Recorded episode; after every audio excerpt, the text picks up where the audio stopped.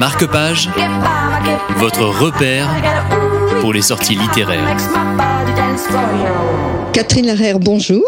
Bonjour. Alors, je vais déjà présenter votre parcours. Vous êtes professeur émérite à l'université Paris Panthéon-Sorbonne, ce qui est quand même une très belle carrière. Et donc, euh, vous êtes spécialiste de philosophie morale et politique et d'éthique environnementale. Bien. Alors, avec tous ces titres donc universitaires, vous avez écrit un ouvrage que vous allez présenter prochainement à Montpellier, ouvrage intitulé L'écoféminisme. Et vous serez donc, et je le redirai en fin d'émission, à la librairie La Cavale, 24 rue de la Cavalerie à Montpellier.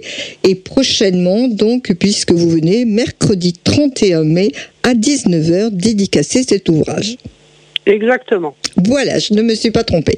Alors, je vais peut-être vous laisser présenter votre ouvrage, peut-être susciter la curiosité de nos auditeurs. Alors, ne le dévoilez pas en entier, mais donnez-nous les grandes lignes de cet ouvrage. Bon, alors d'abord le mot d'écoféminisme qui est bon, était peu connu en France, euh, mais je pense que la candidature de Sandrine Rousseau et de Delphine Bateau d'ailleurs, euh, qui sont présentées comme des écoféministes, a fait beaucoup pour euh, populariser le mot, mais il n'a peut-être pas expliqué la chose, si je puis dire.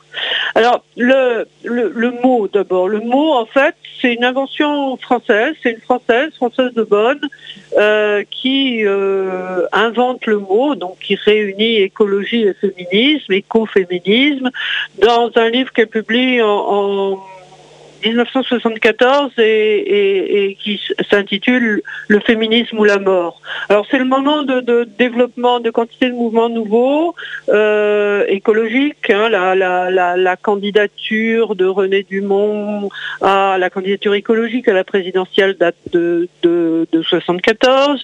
Euh, c'est le moment de lancement des mouvements féministes. Euh, c'est le mouvement aussi où, se lancent bon, des mouvements gays euh, euh, homosexuels, enfin on n'en est pas encore à LGBT+, etc., mais c'est le point de départ.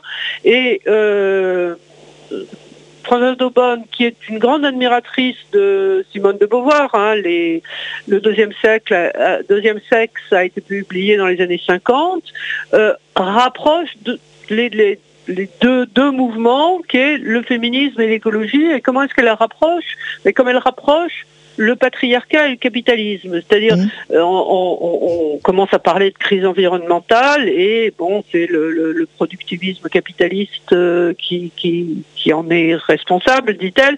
De même que euh, le, patriarcat, il y a une domination des, hommes sur les femmes.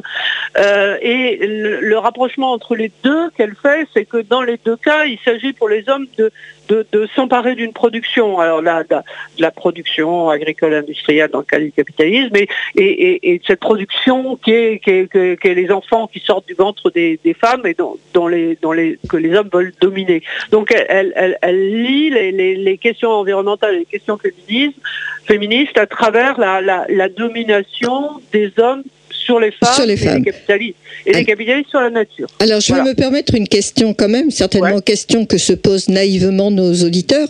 Pensez-vous que les femmes soient davantage portées à l'écologie, puisque c'est un écoféminisme, plutôt que les hommes? Ça serait donc là, vous faites une différence entre les hommes et les femmes, euh, puisque votre livre était intitulé L'écoféminisme. Alors, elles ne sont certainement pas par nature plus proches de, de, l'écologie ou de la nature que, que c'est pas ce genre de questions. Mais il y a des mouvements où il y il y en a eu et il y en a encore partout dans le monde où des femmes se battent à la fois sur des questions féministes et des questions écologiques. Alors ça peut être aussi bien, euh, comme ça a été le cas euh, aux États-Unis dans les années 80, sur des, grandes questions euh, mondiales, la, guerre et la paix, puissance nucléaire, où il y a eu une grande manifestation euh, au début, en, novembre 80 à Washington, de, marche des femmes sur le Pentagone, donc du dénonciation du nucléaire civil, militaire et de, lutte des femmes. Ça peut être aussi beaucoup, et ça a été le cas euh, en Inde avec Vandana Shiva, euh, en, Afrique, au Kenya avec Vanga Metai, où des femmes qui sont l'agriculture, ce qu'on appelle l'agriculture familiale dans le sud, c'est des femmes, hein, où les femmes sont à la fois en charge de la maison et en, lutte contre une, une, agriculture et une économie industrielle qui justement rend leurs activités de plus en plus difficiles. Et il y a eu ces luttes de femmes, le mouvement Chipko en Inde, euh, pour lutter à la fois contre la déforestation et, en même temps les femmes pour ne pas être soumises à des injonctions de ne pas avoir d'enfants ou d'en avoir pour avoir la, maîtrise de leur reproduction. Et euh, au Kenya, au Wangamata, il y aura un, prix Nobel de la paix d'ailleurs, ça a été le mouvement dit de la ceinture verte où des femmes se mobilisent pour euh, replanter, pour replanter des arbres. Et actuellement, il y a énormément de luttes euh, aussi de femmes et beaucoup dans des communautés autochtones en Amérique du Sud contre l'extractivisme et, cet, extractivisme, une extension des, monopoles internationaux pour euh, euh, augmenter leur, leur, champ de mine. Et dans ces cas-là, ces, ces, efforts d'implantation s'attaquent très violemment aux femmes. Il y a des viols, il y a des meurtres, il y a énormément de féminicides sur, sur ces questions en Amérique du Sud euh, actuellement. C'est un endroit où il est particulièrement dangereux de, militer.